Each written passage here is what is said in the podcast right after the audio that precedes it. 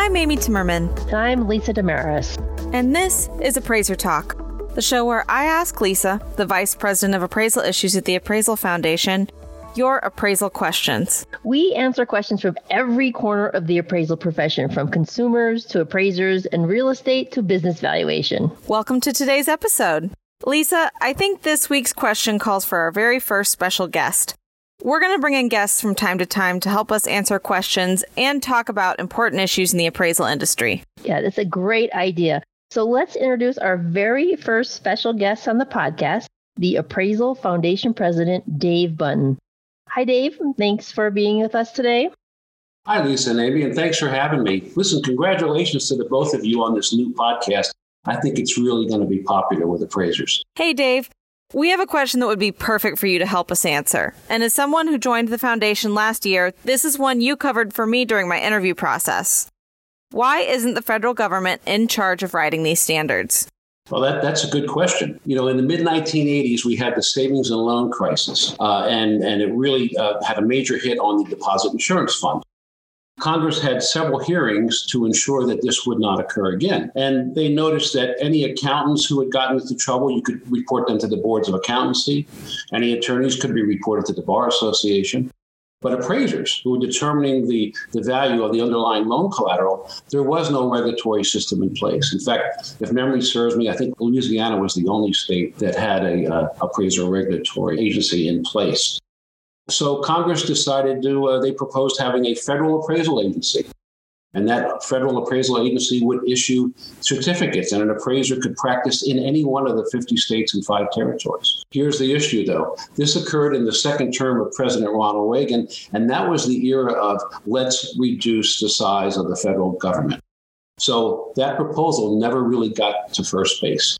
So they said, well, what else can we do? And that's when they looked to the private sector. This is in 1988. The foundation was just created in November of 1987, modeled after the Financial Accounting Foundation, which is the parent organization of, of FASB. But they cobbled together the appraisal regulatory system that we have today, which is private sector expertise, the issuance of credentials and disciplinary action at the state level, and then some type of uh, federal review and, and monitoring or oversight, depending on which entity that, that you're dealing with there. Uh, the idea of having practitioners be the authors of standards seems to make a lot of sense to me. They are certainly closest to the issues of the day. They also aren't subject to a lot of the government regulations, the Paperwork Reduction Act, and all the requirements that, that government agencies typically need to do if they're going to have a survey or issue uh, proposed regulations. It makes us much more nimble. Uh, and a good example of that would be after uh, President uh, Trump issued the National Declaration of Emergency last March regarding COVID.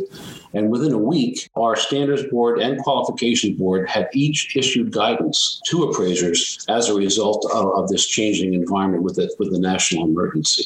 I think that was a testament to how the private sector can be very, very responsive. It's also interesting that in recent years, Congress has looked to private solutions whenever there has been a crisis. Obviously, the foundation with the savings and loan crisis in the mid 1980s.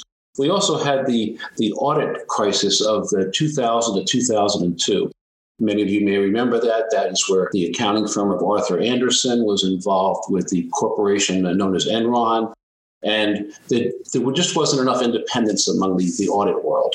So Congress then decided that they need to have better standards and enforcement of auditors. And they created a private organization that is structured exactly like the Appraisal Foundation called the Public Company Accounting Oversight Board, PCAOB and it's based right here in Washington, D.C., and they are the standard setter for the audit world. Then several years later, we had another crisis. We had the housing crisis, 2007, 2008. And in looking at that, Congress realized that, that mortgage brokers were unregulated and were, were a major part of the problem there. So they created through the SAFE Act the Nationwide Mortgage Licensing System, or NMLS, in 2008, also a not for profit organization. So I, I think that between the accountants, which I mentioned earlier, the Financial Accounting Foundation, which was created in 72, plus the Appraisal Foundation, the public audit thing, the mortgage brokers, more and more that seems to be a solution that doesn't require a lot of government funds, but also seems to be quite effective. just to remind people that since we received our congressional authority in 1989, the only thing that's happened is our authority has actually increased. In 2010, we now also write the qualifications uh, for licensed appraisers as well. So it's a very interesting dynamic there. Thank you so much for joining us today. And thank you, Dave, for being our very first guest here on Appraiser Talk. We hope you'll tune in each week to Appraiser Talk. You can send in your questions to me at Amy a-M-Y at appraisalfoundation.org, and you might just hear us answer it in a future episode. And don't forget to hit that subscribe button so you don't miss an episode. Appraiser Talk is available on Spotify, Apple Podcasts, or wherever you get your podcasts.